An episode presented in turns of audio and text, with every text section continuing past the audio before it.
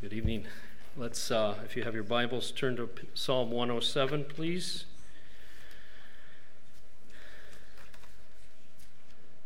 And um, listen as I read. Psalm 107 says, Oh, give thanks to the Lord, for he is good, for his loving kindness is everlasting. Let the redeemed of the Lord say so whom he has redeemed from the hand of the adversary, and gathered from the lands, from the east, from the west, from the north, and from the south. They wandered in the wilderness, in the desert region. They did not find a way to an inhabited city. They were hungry and thirsty. Their soul fainted within them. Then they cried out to the Lord in their trouble. He delivered them out of their distresses. He led them also by a straight way to go to an inhabited city. Let them give thanks to the Lord for his loving kindness and for his wonders to the sons of men. For he has satisfied the thirsty soul, and the hungry soul he has filled with what is good. And there were those who dwelt in darkness and in the shadow of death, prisoners in misery and chains, because they had rebelled against the words of God and spurned the counsel of the Most High. Therefore, he humbled their heart with labor. They stumbled, and there was none to help. Then they cried out to the Lord in their trouble. He saved them out of their distresses. He brought them out of darkness and the shadows of death and broke their bands apart. Let them give thanks to the Lord for his loving kindness and for his wonders to the sons of men for he has shattered gates of bronze and cut bars of iron asunder. Fools, because of their rebellious way and because of their iniquities, were afflicted. Their soul abhorred all kinds of food, and they drew near to the gates of death. Then they cried out to the Lord in their trouble. He saved them out of their distresses. He sent his word and healed them and delivered them from their destructions. Let them give thanks to the Lord for his loving kindness and for his wonders to the sons of men. Let them also offer sacrifices of thanksgiving and tell of his works with joyful singing. Those who go down to the sea in ships, who do business on great waters, they've seen the works of the Lord and his wonders in the deep. For he spoke and raised up a stormy wind, which, the, which lifted up the waves of the sea. They rose up to the heavens and they went down to the depths. Their soul melted away in their misery. They reeled and staggered like a drunken man and were at wits' end. Then they cried out to the Lord in their trouble, and he brought them out of their distresses. He caused the storm to be still, so that the waves of the sea were hushed. Then they were glad because they were quiet. So he guided them to their desired haven. Let them give thanks to the Lord for his loving kindness and for his wonders to the sons of men. Let them extol him also in the congregation of the people and praise him at the seat of the elders. He changes rivers into a wilderness and springs of water into a thirsty ground a fruitful land into a salt waste because of the wickedness of those who dwell in it. He changes a wilderness into a pool of water, and a dry land into springs of water. And there he makes the hungry to dwell, so that they may establish an inhabited city, and sow fields, and plant vineyards, and gather a fruitful harvest. Also, he blesses them, and they multiply greatly and he does not let their cattle decrease. When they are diminished and bowed down through oppression, misery, and sorrow, he pours contempt upon princes and makes them wander in a pathless waste. But he sets the needy securely on a highway on, on high away from affliction and makes his families like a flock. The upright see it and are glad but all unrighteousness shuts its mouth. Who is wise? Let him give heed to these things. and consider the loving kindness of the Lord. Amen. Let's pray. Lord, you are uh, you are capable of doing anything. You have saved us from our sins, our wretchedness, and you can save any soul.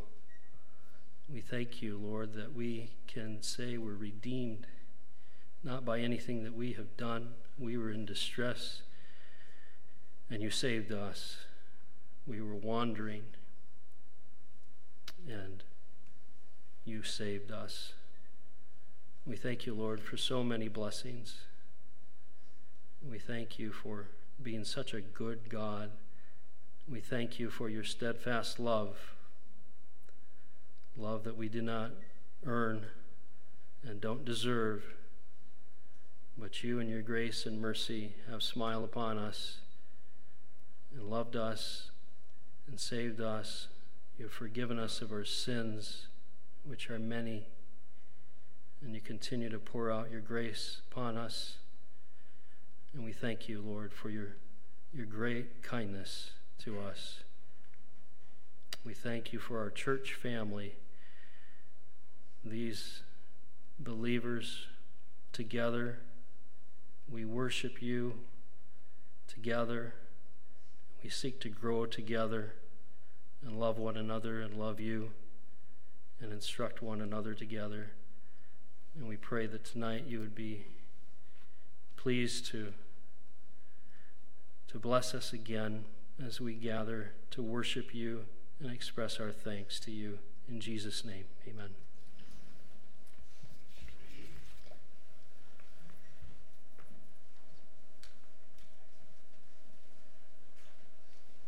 So, in just a moment, we're going to have three of our elders come and pray, and uh, we're going to spend an extended time here in prayer but I wanted to direct your attention to something that was really brought to our attention this past week.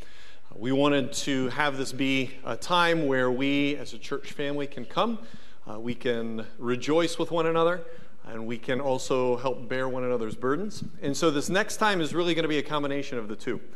Um, so, I spoke with Donna Grenier uh, this past week, and I asked her if she would to get me a list of uh, folks who had passed away within the past 12 months. And the reason why I did that is because we're coming into the holiday season, Thanksgiving and Christmas time, and this can be a, a, difficult time when you are going through the holidays and you don't have that loved one. Uh, she gave me a list that honestly was kind of overwhelming. Uh, in fact, what you're going to see on the screen is a shortened version of that list. Uh, what you'll see is 28 different names of folks in our church that have either passed away or they have had immediate loved ones pass away, be it a father, a mother, a brother, or a sister.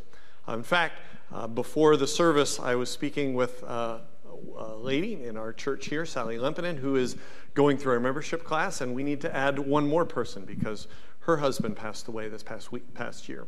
So, as I look at this list, uh, there's an opportunity to rejoice in some ways because some of the names that you'll see are members of Grace Church and they are with the Lord. And precious in the sight of the Lord is the death of his saints, and they have graduated, to be sure. But some on the list, uh, we're not so sure.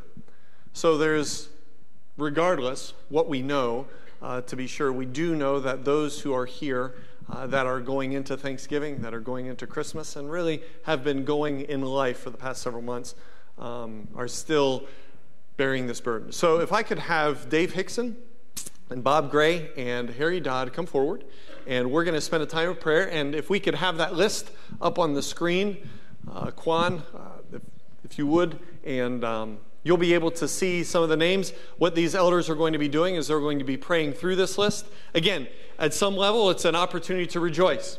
Um, we uh, uh, will have the elders mention each one and have a time for prayer, and um, they'll uh, give attention, obviously, to where attention's due. Um, just before they do, want to give an opportunity to just praise the Lord once again. We had two souls have spiritual births this past week. So we're thankful for that. And if you remember, one month ago, we had Jacob and Joanna Bernhardt up here, and we as a congregation prayed for them um, just in light of their child that was about to be born and, and the uncertainty there. And so, um, praise God. Uh, as Pastor Tim announced this morning, it looks like he'll be coming home.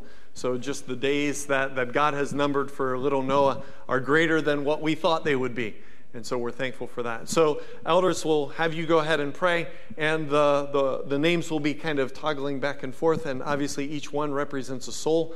Uh, I'd encourage you as you pray, if there are certain people that, that kind of stick out, and maybe jot a note down and, and maybe reach out to them uh, throughout uh, this week and, and, and even this season. But it's a good opportunity as family to come and to rejoice, but then also to bear one another's burdens. So, Harry, why don't you start, and we'll pray together, okay? Let's pray. Lord, first of all, we're thankful that you have adopted us into your family. We thank you that you are a loving Father who cares about each one. And Lord, we thank you that you've put us together as a family to care for one another. And Lord, when one of our family members passes away, we miss them. And Lord, uh, it leaves a hole. And we thank you that you can come along to fill that hole and fill that place. Lord, I do pray for uh, the family of Marlene Trevisano.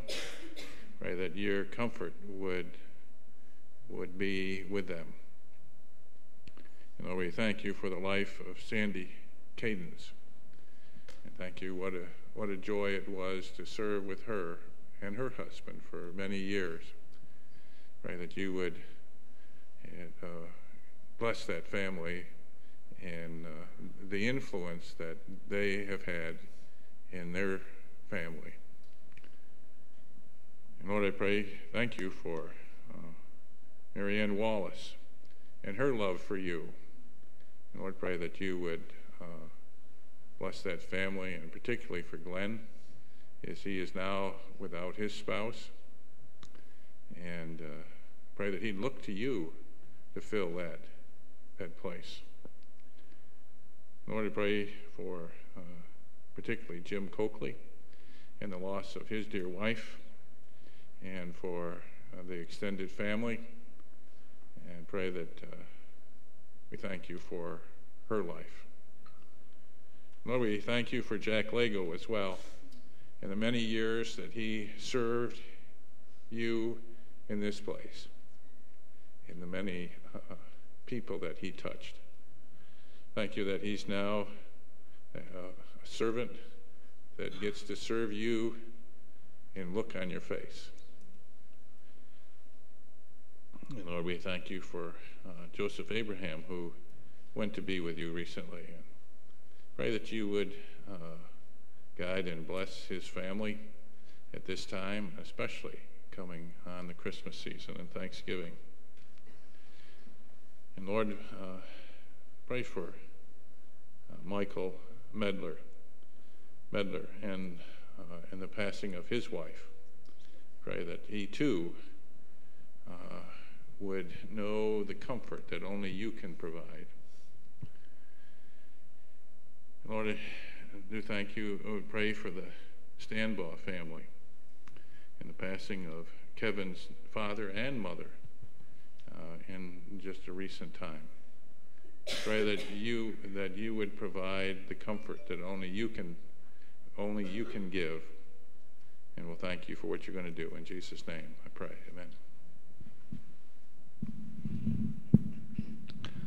Heavenly Father, as we continue in prayer and remembering those uh, from our midst who have passed away this last year, uh, we think of members and then family members. Specifically, uh, think of Donna Gudenkunz, uh, who uh, passed away and has left her husband, Nick, and her son, Tim who are also members here. And Lord, uh, the void that she leaves there, and we we pray, Lord, that you would comfort them during this time. And Lord, um, it's it's difficult uh, when you lose a family member, we, we have a number that have lost their father, um, members here who have lost their fathers who uh, were not members here. But Lord, when uh, one part of the body hurts, we all hurt with them. So we lift them up. I think of Patsy Hickson, who lost her uh, father uh, in Georgia. Think of Dwayne Seelinger, lost his father. Um, Jim Dahlhausen, uh, Pam Beck, Chris Wozleski. Lord, these were fathers uh, that were cherished and uh, leave a void. Some passed of COVID, some passed of old age, some were not expected, some were. But Lord, in each case, we pray that uh, their memory uh, might um, live on in their children's lives. And Lord, that you might be honored uh, in their lives. We think, Lord, of uh, Miriam Acker, who lost her mother this year. And Lord, one thing that's very difficult is uh, as a parent when you lose a child. And, I think, Father, of uh, Wissingers, who lost their son, and Jean Leonard, who lost her grandson.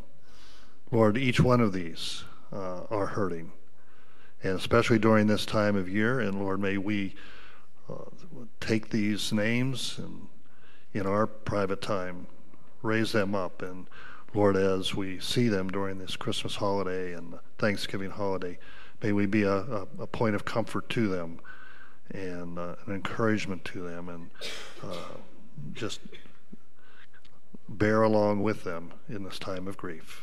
And I pray this in Jesus' name. And Lord, as we continue, we do um, have more members here who have lost uh, family members. We think of Phil Ruska and his mom, losing of his loss of his mom. Uh, Sheila Tompkins and the loss of her mother.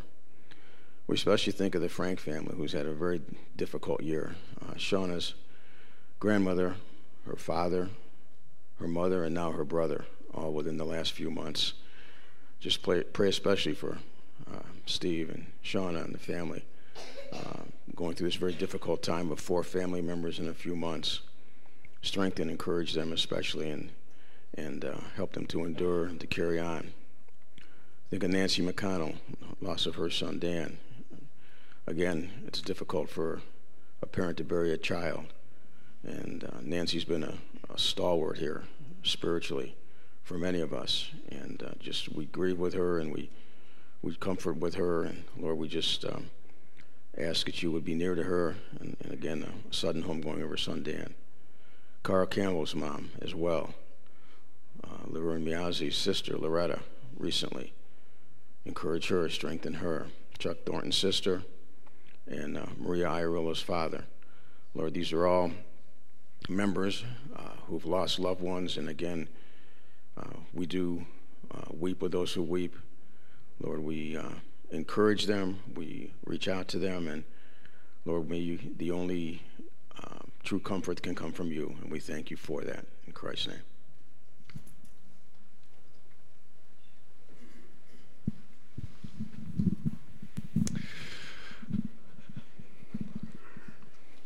Appreciate you taking this time. It's kind of raw. Um, I think you'll also notice that in something like this, Pastor Tim's sermon from this morning is all the more important. That being with one another, being able to um, have varying levels of relationship with one another, being able to have our spiritual gifts minister to one another is that much more important. So, thank you uh, for the time. Uh, and now, what we're going to have is uh, our uh, one of our missionaries that we've been supporting for quite some time, Pastor Mike Brunk. He'll come. He's uh, ministering in South Africa. Uh, just as a reminder, we are actually going to be supporting him in our um, Christmas offering. We have supported him in the past, and we'll be coming alongside and helping support uh, the ministry that he has there in South Africa as, is uh, something that's really special. It's uh, one where they're able to minister to those recovering from addiction. I'm sure he'll share a little bit more about that. But uh, we're thankful for you being here. Thanks for coming, and uh, time's yours. Thank you. I think I have this one on. That's going to, okay. My bad. All right. Sorry. One's fine. Well, good evening to you all. And uh, let me just introduce, I don't, there he is. So Josh is right back here. If you want to stand up and just turn around and greet everybody. This is my son Josh. And where's Futi? In the back. So his wife right there in the back. Okay. And then they have three children that are here. Olivia, put your hand up and say hey. And Caden and Emma. So that's our those are our grandchildren. That was kind of a unexpected blessing that we received a couple of years ago. We had we have 12 grandchildren, two of whom we've not met. Um, they're down in Mississippi. They were born in April of last year, and uh, we haven't actually had, had a chance to meet them yet. So they're about a year and a half old.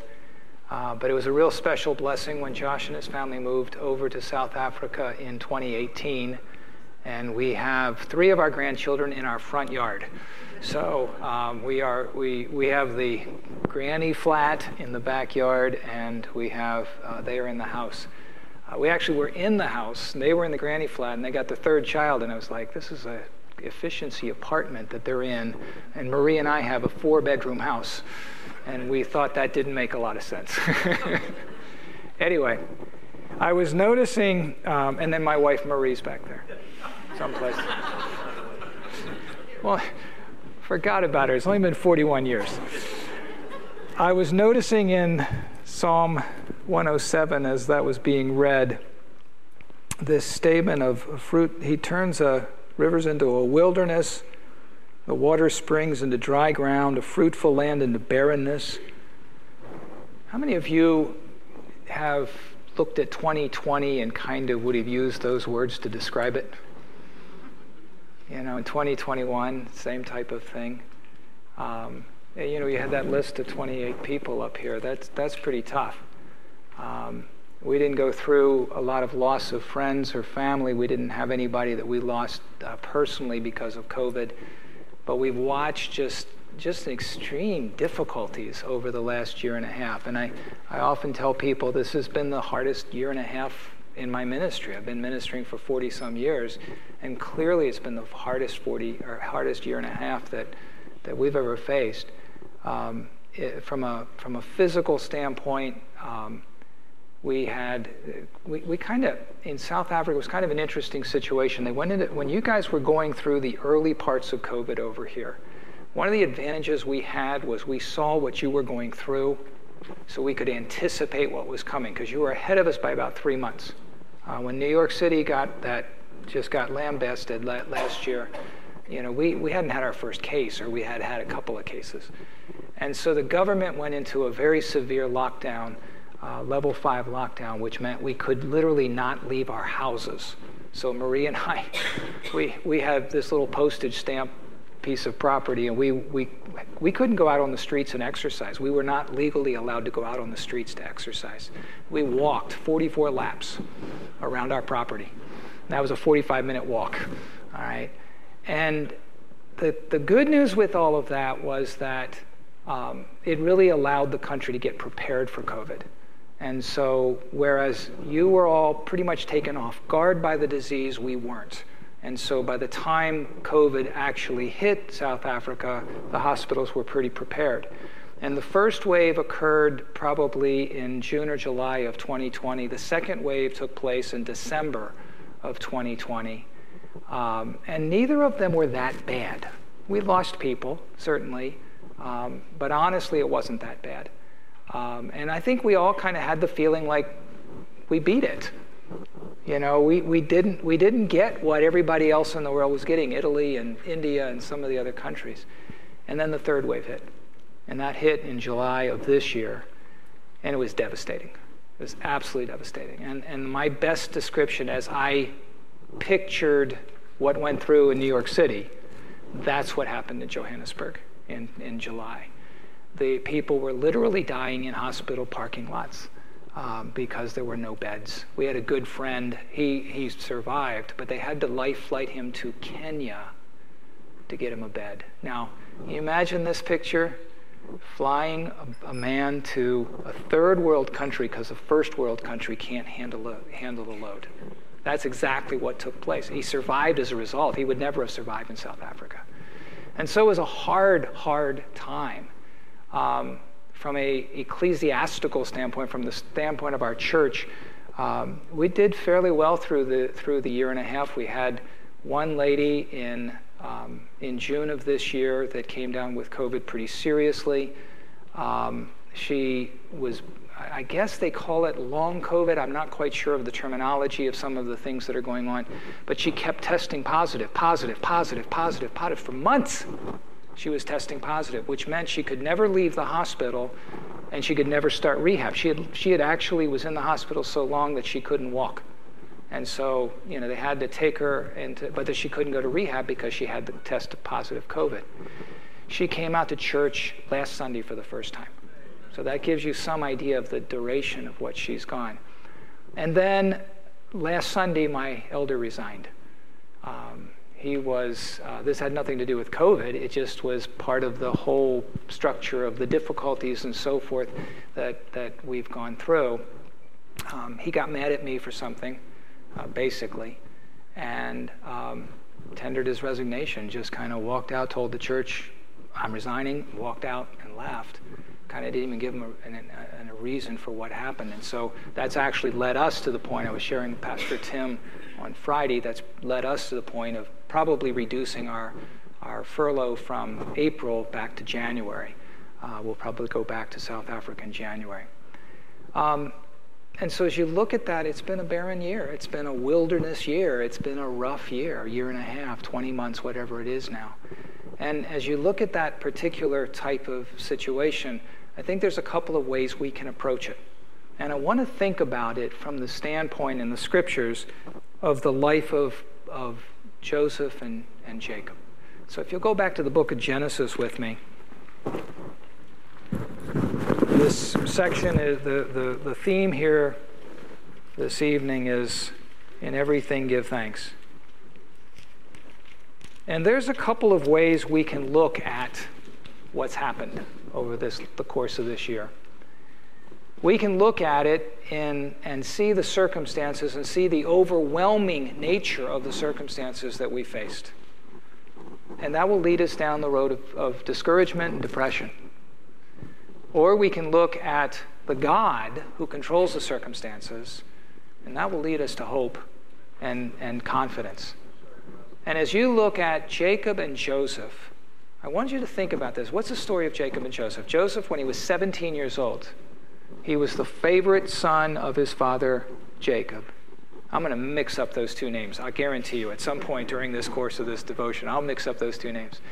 Jacob loved Joseph, made him a coat of many colors, probably a coat of long sleeves, took him, promoted him above all of the rest of the sons. The sons became jealous of, of that promotion and found an opportunity and decided instead of killing him, they would sell him into slavery so they could actually make a buck in the process of, of, um, of, of getting rid of this pest of a brother.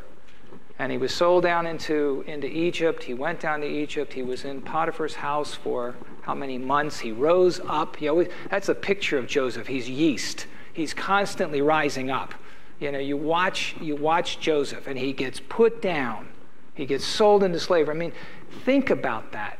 You went from being the top person in your household to a slave overnight. You know? How, how well, and, and unfairly. How many of you like to be treated unfairly? Any, anybody like false accusations? I love false accusations, don't you? When somebody says something to you and, and, and, it's, and you know it's wrong, it just really makes you feel good about yourself, right? Of course not. I want to yell and scream and jump up and down and, and protest. But Joseph was sold into slavery. What did he do? Did he stay down? Did he say, okay, what so much for those dreams God gave me? No. He faithfully served. And he rose up in Potiphar's household. And then what happened? He's falsely accused. An absolute lie. And what happens to him? He goes down deeper. And now he's in a prison. And probably the prison of the executed pr- criminals. He, he, he was the king's prison. Uh, probably, if it hadn't been for the grace of God, he would have been executed in that, in that situation. And then the butler and the baker come in, and I can't remember who's who now, but one of them is guilty and one of them's innocent, and they both have a dream on one night, and, and, and Joseph says to the, to, the, to the one, I think it was the butler who, who uh, had the good dream, he said, Remember me. Remember that? And the butler gets out, and he's so excited, he's so relieved, I imagine, that he just forgot. And I think it's for a year and a half, something like that. Right? So Joseph starts out in his family up here. He gets dropped down to here. He rises up to here. He gets dropped down to here. He even rises up in the prison to the point that he's the spokesperson in the prison and then gets dropped down. I mean, you can't go much lower than he got. And yet, at the end of Genesis, if you look over in chapter 50, Genesis chapter 50, and verse 20, one of my favorite verses. Remember when the brothers, when jo- Jacob had died, and the brothers were all concerned that, Jake, that Joseph now might get even with them? Remember that story? They're worried that now that dad's gone, brother Joseph, who was second in command, might just take it out on us. Joseph wasn't that kind of a man, but they thought he might be, because they thought he might be like them. But look in verse 20. He says, But as for you, you thought evil against me, but God meant it for good. To bring to pass, as it is this day, to save many people alive. What did Joseph do? I want you to just catch this. I mean, if, if, if we could describe the wilderness of Joseph, okay, it would be like 2020 and 2021. It was pretty rough. It was a longer period of time, by the way. It was probably about 12 or 13 years, something along those lines. But Joseph kept his eye on God. God to Joseph was big. And what did that do to Joseph's circumstances? It shrunk them. You ever, you ever look through, uh, we, we are, um, we love the Kruger National Park in South Africa. If anybody's ever seen any of the wildlife stories, most of them take place in the Kruger National Park. So if you get a YouTube or something like that, that's probably taking place in Kruger. Kruger's about the size of Vermont, and it's all wild. And we love to go there. And, and, and you'll see an animal. You can see this leopard. He's across the river, over the hill, up on that little tree. And my 63 year old eyes look and they say, What? I don't see anything. So I get my binocs out, right? And I look through those binocs, and when I see through the, oh, there's a leopard lying on that tree branch. And I can see that. The, the, the, the, the, the binocs have the effect of maximizing what I'm looking at. Now, you can look through the binocs like Joseph did. And when you look through the binocs like Joseph did, God is big. And the circumstances shrink. Now, I want you to look in chapter 42.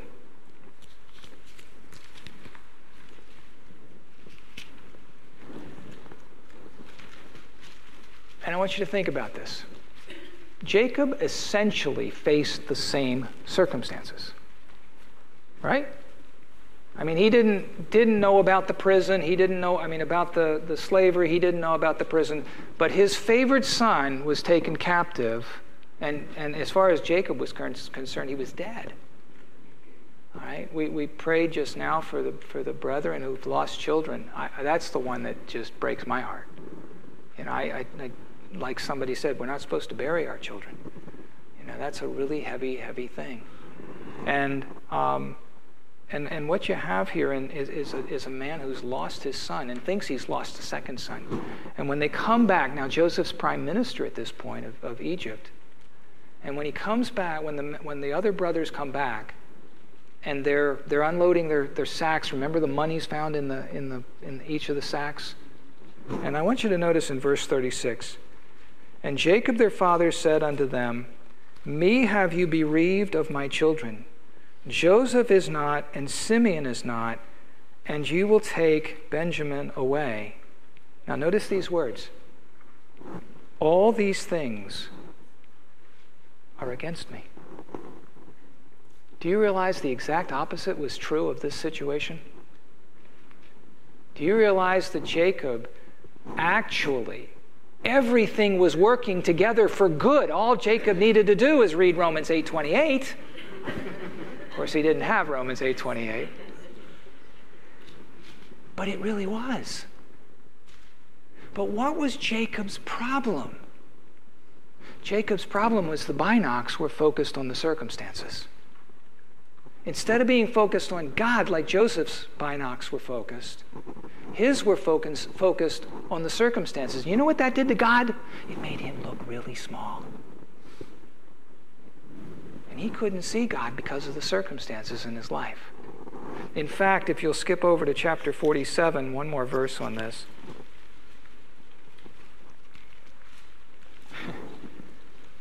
this is sad. Joseph is revealed to his brothers. Joseph is revealed to his father. His father's brought down to Egypt. His father's in Egypt in, in, in a, almost a kingly state. I mean, his, his son is the prime minister of the, of the nation, and he's the father of, his, of, of this prime minister. I mean, he's, he's got it made. And Pharaoh, verse 8, said unto jo- Jacob, How old are you? Here's the most powerful ruler in the, in the, in the world, in the then world. And jo- Jacob has an opportunity to be a witness for Yahweh to this man. And I want you to notice his answer. And Jacob said unto Pharaoh, The days of the years of my pilgrimage are an hundred and thirty years. Few and evil have the years of my life been few and evil. Even when everything really was working out together for good, he couldn't see it. But even when they actually worked out for good, he couldn't see it. Why?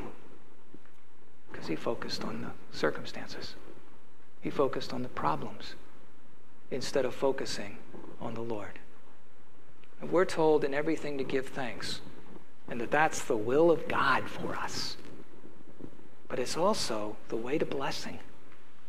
When we focus on the circumstances, it will drag us down. But if we focus on God, though everything be against us, God will be for us, and we can rejoice in that. Thank you.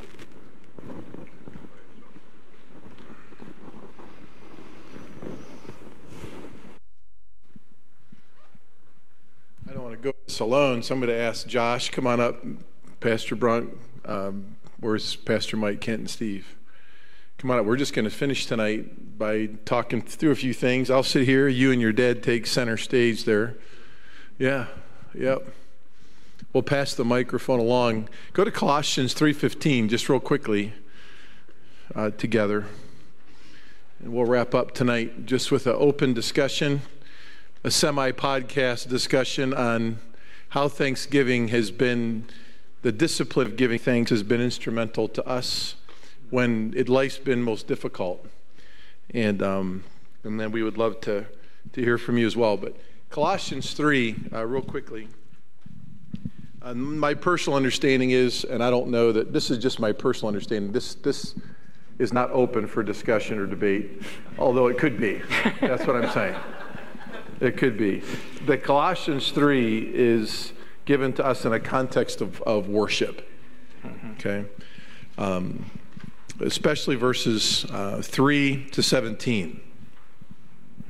I'm going to read two, what I believe to be Pauline contexts of worship. And that there's something that happens all the time because it's the will of God that we be found thankful. But it particularly needs to take place when we're together as a church family. And Colossians 3:15 says, "Let the peace of Christ rule in your hearts, to which indeed you were called into one body, and be what? Thankful. And be thankful. You look at those verses, there's a lot of other worship activity happening in verses 13 to 17.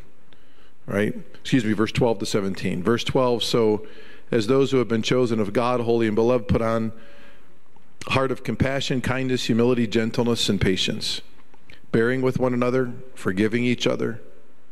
Whoever has a complaint against anyone, just as the Lord forgave you, so also should you. I think this is all a context of worship. This is what happens when the body's together. Beyond all these things, put on love, which is the perfect bond of unity.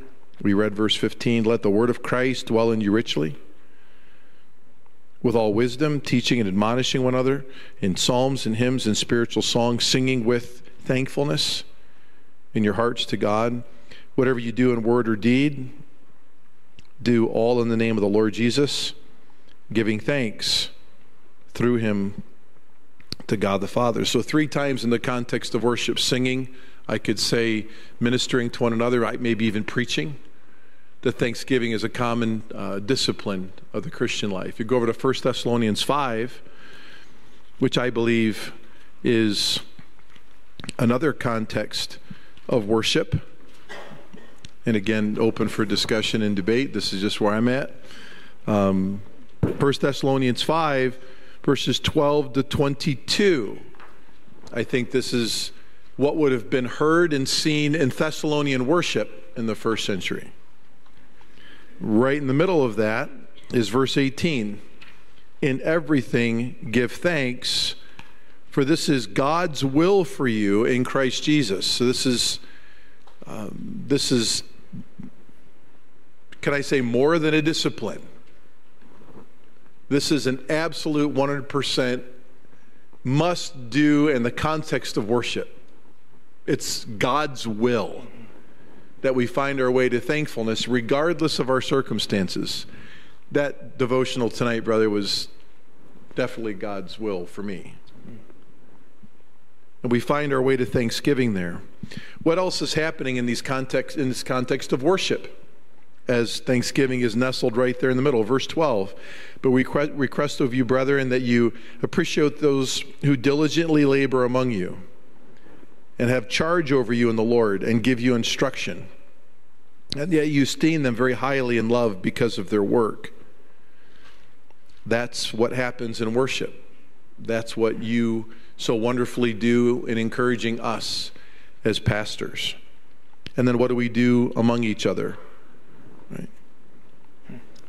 Live in peace.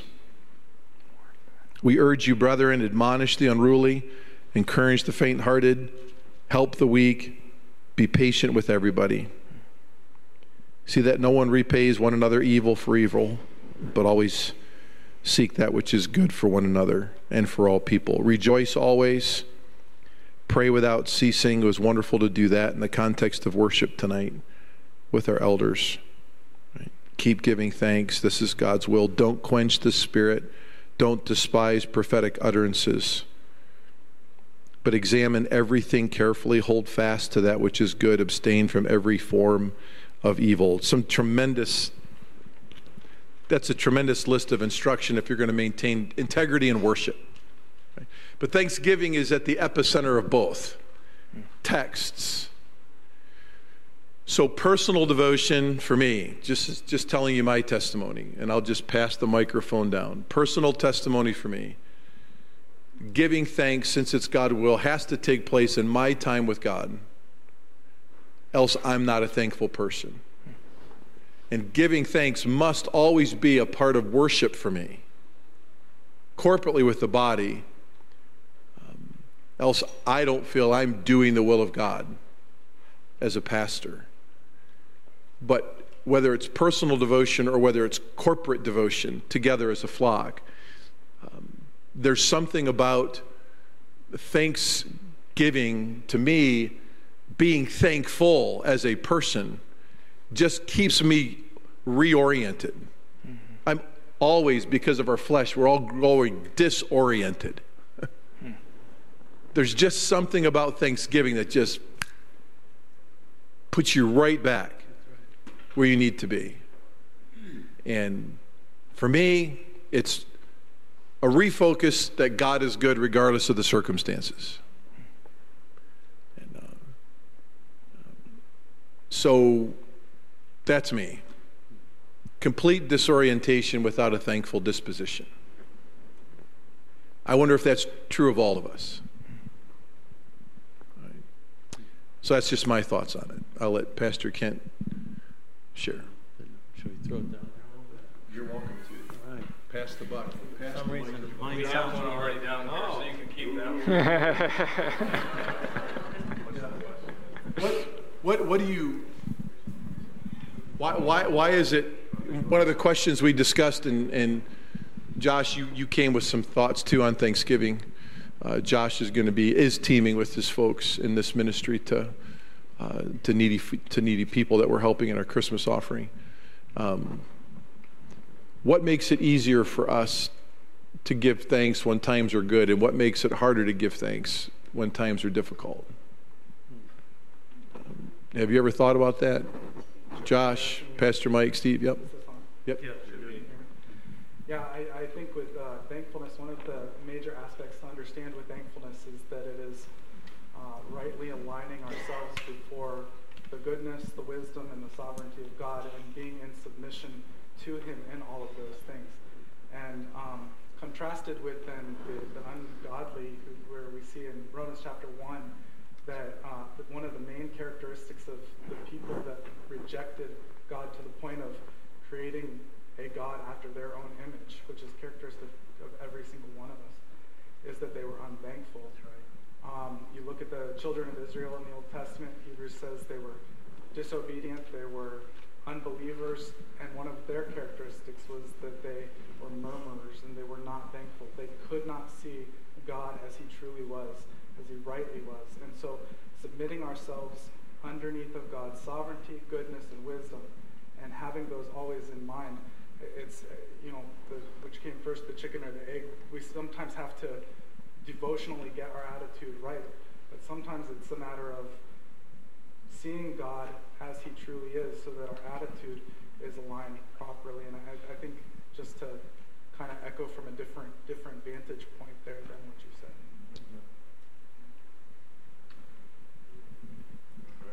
Um, I, I find my memory to be really short uh, when it comes to the goodness of God. Uh, it's great to, even having read Psalm 107, the circumstances, and yet the Lord delivered them. Uh, you think of that cycle of Israel and how God often delivered them, and they prospered because they responded to that deliverance, and then they got lost in the prosperity. Um, so I, I think you know, it's so easy to give thanks when it's good because it's good. we like good, we don't like bad. And when we're not in good or the circumstances aren't comfortable, then at that point, you know, I'm living in the moment and I'm forgetting about the goodness of God. Um, and not just the goodness of who He is, but also the circumstances that, in large part, I've enjoyed my entire life. Um, how easy and how quick it is to forget. So that really the disposition comes from chastening, perhaps, but then also remembering. Mm-hmm. So uh, that. Yeah, I think uh, you know my initial response to that is, yeah, I pretty much fail all the time when things are bad. Right? Mm-hmm. I am mm-hmm. not a thankful person. That is not the initial response when my flesh is being exercised and circumstances kind of poke at it. And in fact, that frankly is the context there in Colossians chapter 3, where, you know, uh, Paul is really telling us that, listen, you know, we have put off the old man, we've put on the new man, but there's still this wrestle that's going on, and you need to put on and do these things beginning in verse 12. And what are those things, right? It's the fruit of the Spirit. And then what is the outworking of the fruit of the Spirit in that text? And be thankful. That's the first time of two more times that we're told to be thankful in this passage. Right? So, for me, I guess all I'm trying to say is that, you know, when everything hits the fan, I am not a thankful person. But I've got to, in the Spirit, work to become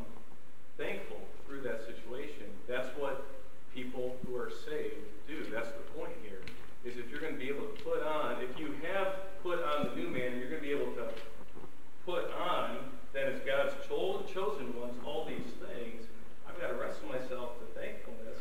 I've got to then let the word of Christ dwell in me richly so I can sing thankful things. God gave me peace through Christ to be thankful. I can be in the word, help the word to remind me and tell me why it is, you dumb, dumb dude, that you should be thankful. Like, no matter what, because of the word. And then, verse 17, and whatever you do, word or deed, do everything in the name of the Lord Jesus Christ, giving thanks to God through the Father through him. That goes that so so basically for me it's a cycle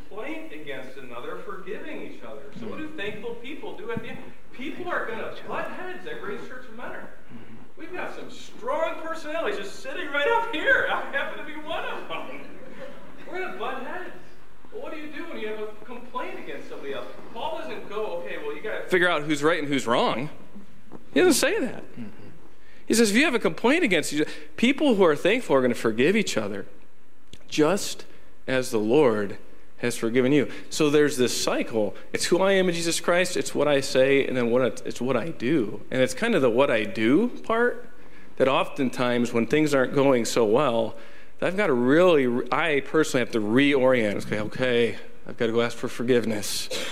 You know, that's part of thankfulness here because of who I am in Jesus. It's awesome. Thank you. He, so, so Josh, going back to what you said, knowing who God is before we can be, because we live a lot of our lives focusing on the be without focusing on who He is. Right. So that was a powerful comment. So, for all of us who have had the privilege of having one of these in our house or 10 of these in our house, and now on our phones, for thousands of years, for the majority of human history, when no Bibles existed, we can pick up a text and we can read, we can Google, hey, where's Thanksgiving in the Bible? And shoot, right? And we have a tendency to wrestle ourselves to be thankful before we wrestle ourselves to know God before people had the Bible. You know, in the first century, Paul just couldn't tell the Colossian believers, hey, just pick up your Bible and read it and you'll be fine. Right? The Bible wasn't given to us as some type of, you know, spiritual medicinal medicinal prescription. Because you can know the Bible without knowing the God of the Bible. Most of us don't feel like picking up our Bibles when things aren't good. So what do we what do we need to do? Just seriously, guys, what do we need to do? Because even in the last year and a half, 20 months, 24 months, we we've all had to we've all had to really embrace what we did or did not know about God. When we didn't have our Bibles with us. When we're driving, commuting, living when the Bible's not available, everybody, even when it's available, I think maybe we all found out what we did or didn't know about God. And we had a hard time wrestling ourselves to thankfulness. I know I did. But anyway, you yeah, I mean, um, as far as the as far as the not having the Word of God, think of how much Joseph had in, in his day, and other than some maybe auditory stories that were passed down, and, and, and certainly God had revealed himself very specifically to his forefathers. As far as we know, Joseph never had any direct revelation outside of some of the dreams that he had um, with their interpretations. And so, yeah, the, the Word of God is, is, is obviously living and it's helpful. And especially with the living Holy Spirit, it's what changes our hearts.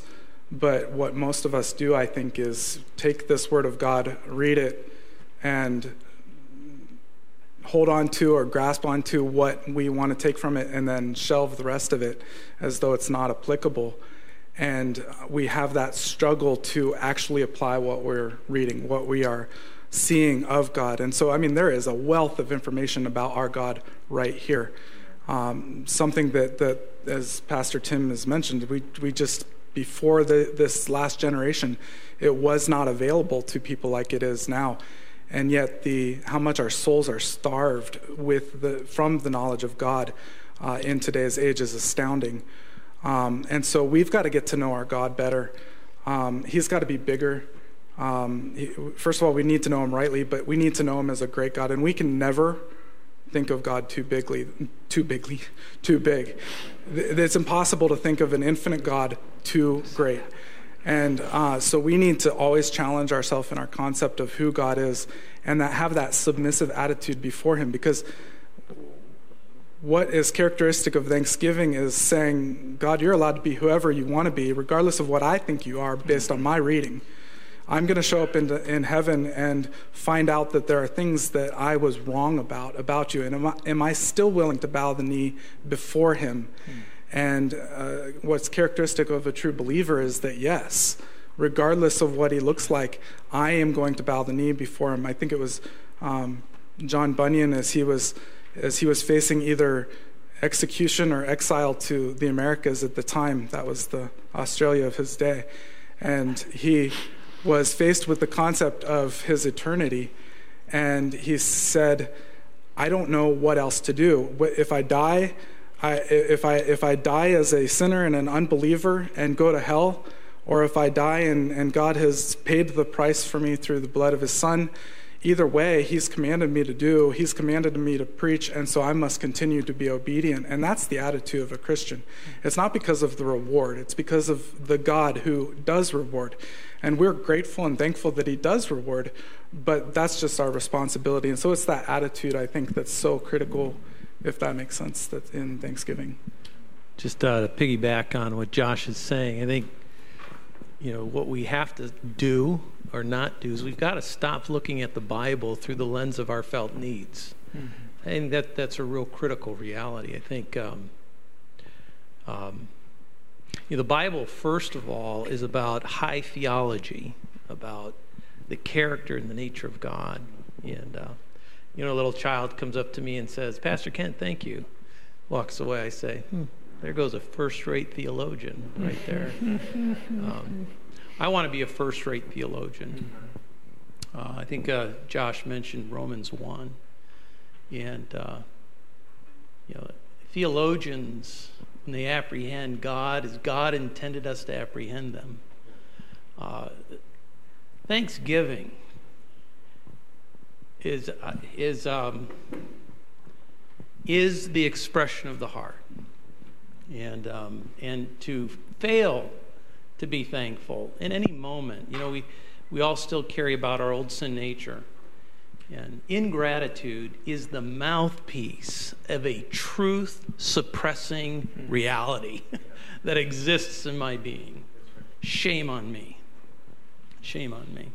So I want to be a first rate theologian. I think another thing, you know, uh, that I often think about, it's kind of been said here, but if I could put it in words for my heart is I want to be a good churchman. In other words, I want to be somebody who locates myself well in salvation history. Uh, I'm not Israel, I'm not the coming kingdom yet, I'm, I'm a churchman. And, and one of the things that's true about the church is, is, is we're not a satisfied people. In other words, we, we don't get to go out and kill Philistines and enjoy good crops because we did what we were supposed to do. We're, we're, we're, we're not, we're gathered Gentiles. And so we're, I call it, we're confessional. And, and Jesus told us, I've told you, you're my friends. And what he meant by that is, I've told you comparably more than I've told any other portion of salvation history. You've got names, places. You've got a bodily resurrected Jesus. You've got so much. And, and it's going to be a tough row to hoe here as gathered Gentiles. But uh, I want you to confess. And so I think another thing we've got to do is we've got to, we've got to put it in our mouth and speak it. You know, it's really not mine until I actually go up to somebody and I speak it. And I say, God's amazing, and I'm so thankful for what God's done. Testify. You know, to have it all up in your head and try to mull over it and hope that that's somehow going to change you. But it's not until you say it you know, now you're identified with it. And that, that's a whole different level. So now you've got to start living it, you know, and making it reality. So I want to be a good churchman, identify myself well, which is uh, Pastor brought Colossians. I mean, if you want to put uh, this little 12, 7, 15, 2, in each of the chapters of the book of Colossians, there is reference to gratitude and thanksgiving. And it So, another part of my identity as a churchman is my ability to apprehend my union with Christ. And this is the marker that I have. That's not to say that the Old Covenant folks didn't have it, but that wasn't particularly their marker. That wasn't their emphasis. It was other things. They had the law, some other things that they really trumpeted. We trumpet this that we are in Christ, in union with Him, and, and gratitude is fundamental. And then the other thing is already brought up. You know, you look at Revelation 11, is, is, is uh, you know, I'm preparing well for my future. That's just what you're going to do. You're, you're just going to go to heaven and you better be good at gratitude because that's pretty much all they do up there, as far as I can tell. And and so that's what you do. You know, you you gotta, to me, you've got to, you got to get to be a lot better theologian. And so do I. You know, and I can't keep looking at Scripture through my felt needs. I've got to open it up and let God tell me who He is, and I've got to do the adjusting in my thinking. And then, better churchmen, know who I am, and. Um, identify myself, love my union in Christ, and find there the ability to confess and be grateful, and then uh, prepare well for my future. So, can I ask a question about that? No. About what you just No, said? no, no, no, no. no, It's good because no. In all seriousness, and, and here's why I want to ask: because like when you say speak it, totally agree. But what if I don't feel it? Like, well, hold on, because well, well, here's why. Here's why I say that because a lot of times Thanksgiving is associated with joy. It's associated with you know giving praise like praise and thanks those two things go together but if anything what we've been talking about tonight thanksgiving isn't always associated with the feeling of joy so am i being hypocritical if i say that if i if i speak to it or if i give praise or i give thanks but i'm really not feeling it how, how do i work through no, that I think you're you're growing in, in grace and discipline. I, there's a whole theology of emotion, I think, and you got to work that out in your mind. Emotion to me is just sort of um, uh, the, the daily moment to moment feedback I get, and and it, it can often be. I look at it like water. You know, you you need water to sustain your life, right? Water is critical, but water can get you in a lot of trouble too. You know, and so for me, you've got to find containers to pour water into so that they are manageable and they're helpful and they're useful. So, uh, the, you know, the whole idea of if I don't feel it, I don't speak it is so contrary to the whole reality of who we are as this crazy theological creature, which is somebody with a new nature, a whole set of complex of attributes that long for purity and holiness and righteousness at the very core of it, and this old sin nature that's the absolute opposite. I mean, can we all just take a deep breath? We're hypocrites. It's just what we are. And, and, and the, the, the discipline of confession is what helps to grow us up in grace, I think, to, to formulate some of those containers for our emotion. I appreciate emotion. I don't want to, I think it's very important. Um, and, and I don't mean to downplay it, but, but I do think, uh, I don't know if this helps, Mike, but it, it, it, they're the things that need to be managed, again, against the backdrop of Scripture. They're not, they're not the final question in this, uh, uh, uh, uh, what am I trying to say, formula. Uh, it's just maybe part of it, but it's not the final. You know, it is the confessional. Maybe, maybe, find, maybe finding our way to thankfulness in agony is normal. Maybe that is our norm. Maybe thankfulness when we're truly happy, happy is abnormal. Uh, I think like John 17 in Christ's high priestly prayer, you know, he's in Gethsemane. Somehow he found his way to be thankful to do the will of God. I don't know that thankfulness always comes with a smile on its face, but maybe some drops of blood on a, on a brow.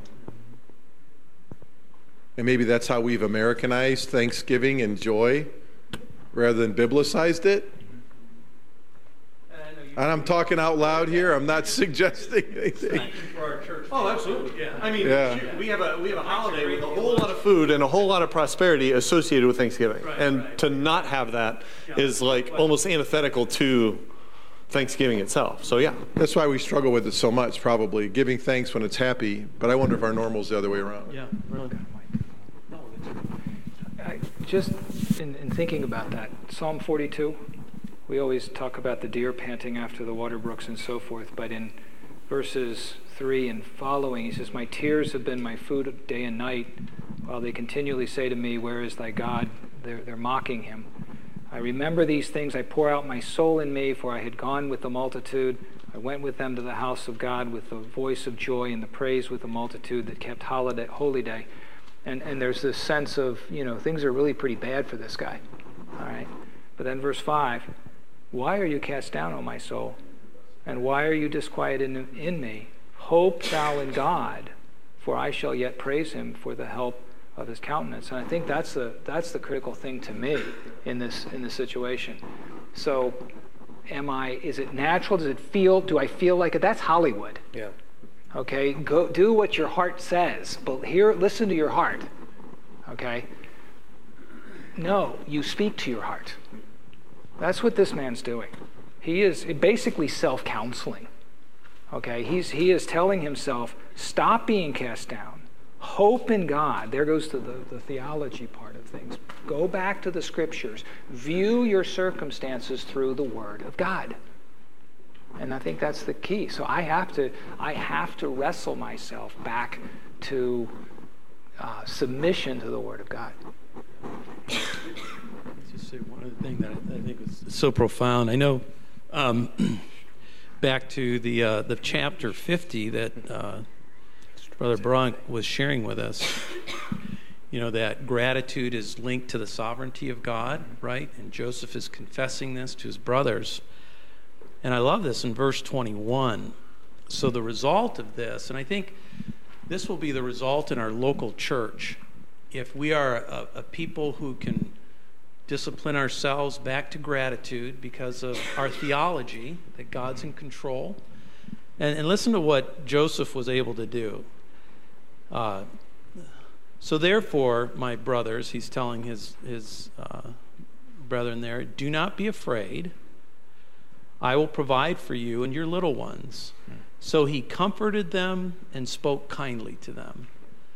And I think you know, that's the, the result of a man who can see himself through all this craziness, believe the sovereignty of God, fill his heart with gratitude so he can actually look at the perpetrators mm. of the evil in his life and he can tell them, Be comforted, and I'm going to speak kindly to you. And that's, I think, that's how we know when we kind of got this mm-hmm. or we're progressing on our way, is, is when we can comfort each other and speak kindly to each other. Pastor Steve has a comment that I want to hear. Some of you have buried your children and some of you have gone through some really grievous things. You're still here tonight, and you're still worshiping faithfully. Maybe you would be willing, as we close, to kind of share how God, the Spirit, um, formed your disposition of thankfulness, your attitude, your reality of thankfulness, so we can learn from you how that's done in life's most difficult, so I can learn from you because uh, many of you have gone through things a lot harder than I ever have gone through. And I'd like to learn if you're not if you if you're not up to that tonight, we understand. But I'd like to hear from you as we close. Pastor Steve, you had a comment? No, it, everything was said just fine. Are you sure? Yeah, we have. All right. Pastor Steve, um, going to travel the microphone for for those of you that have had like some of life's most under God's sovereignty, have experienced God's you know, frowning providences, right? Right? That's my son's ringtone. I have a different ringtone for each one of my kids. And uh, Noah's the Avengers, yes. so I can play you the other three, they fit their personality. Caleb is Toy Story, the theme. He still is, yep. Mike is Lion King. Anyways. All right. I'd like to hear from from some folks that um, have gone through hard, hard, hard things. And I think you know who you are. At least I know who you are. I'm thinking you may not be thinking uh, you're, I mean, you're in my head but I'd like to hear from you. how you're doing that. Yep. Pastor, just some of the things that um, I've gone through um, in my life. I think during the trials that I go through, I don't think that I handle them well at the time, but then as I'm going through them, I look back and I see the goodness that I've had throughout the years, even before that trial, and it brings me back to center where I'm supposed to be. So, yeah, that's probably. To the right, someone's over there. To the right. I'm Sally, and I'm newer here. Um, my husband passed away in July. And right after that, at a doctor's office, one nurse said to me, Well, I'm sure you're going to go through being angry with God. And I said, Oh, I could never be angry with God. And you, you said tonight, His sovereignty overlies all of it. And then you mentioned Psalm 42. And years ago, I found a difference in the wording between verse um, 5 and then verse 11. It talks about Him being the help of our countenance. But in verse 11, it says He is the health of my countenance. And it doesn't really matter what I'm feeling, it's who God is. And I can put a smile on my face and have tears in my eyes at the same time because of who God is. I must never forget that. Thank you. I was thinking of the simple word of my stubborn impatienceness. Um, I think of when we um, suffered a miscarriage. Many of you remember that time for me, and that was so hard. But God was laughing at me. He goes, Guess what, Carla? I got something better for you. He gave me two. But then, some of you know, my Caleb came along, and he was autistic. I'll never forget that phone call from that from that doctor telling me over the phone, "Your son's autistic." I remember that day clearly. God saying, "I got this, Carla." Mm-hmm.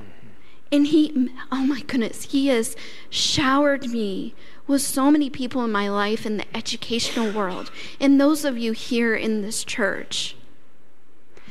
Again, my impatienceness then I think of my personal nursing career. Many of you might know from Facebook that I'm now a regional nursing supervisor. And you're like, ooh. But let me tell you, my impatienceness from way back when I tried to get into nursing school and I couldn't get in, couldn't get in. And then I slowly became an LPN and then I became an RN and just going through all the struggles of that. And God is now put me where I need to be right now. And I'm showered by wonderful people in my life that I get to go and just shine for Christ to others in my job. So, my stubbornness, I have been showered by all of you. I love you all deeply, and you have helped me through each step of, of the things I've been through through my life. And I hope I shower you as well in all that I do here. But I just wanted to share that with you guys. Let's close real quickly here. I don't have a mic, Pastor Woody. Okay. Anyone else have a hand up back there? Like to share? Greg? Great. Here you go, Greg. Saw Greg's hand. Anyone else behind you there? All right, Gregory. Um, with the current struggles with uh, my mom being in the hospital, and um, I was thinking about what you guys were saying with how it's it's really hard when you're in those deep areas to be thankful.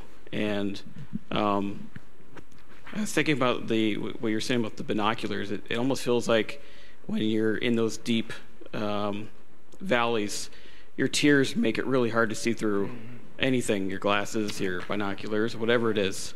Um, and, and grief has a powerful way of redirecting us uh, away from God and away from um, the things that normally would be your foundations because of just of how our our humanness, our our emotions just just take us everywhere where it's not supposed to be. Um, but in these past three weeks, we've seen again and again our family seen when when people were praying, when people were were asking the Lord to intervene for us when we couldn't really uh, uh, come to God in a, in a clear sense. The amount of times that He would bring something to us in just obvious, direct ways, whether it be a Christian nurse, a a um, someone to come and, and sing hymns, just things that you just don't you know, there's a lot of times you see stuff that happened to you in the past that it, you see it maybe maybe months, years later, and go, "Wow, God was working really good." Well, he look at what He did. But it's another thing to have Him slap you in the face with it and go, "I am still here. I'm still in control. You don't have to worry about this. Just leave everything at my feet." And and I know that my family has a long ways to go with with her health, and there's many things that I know that God still has um, the ability to.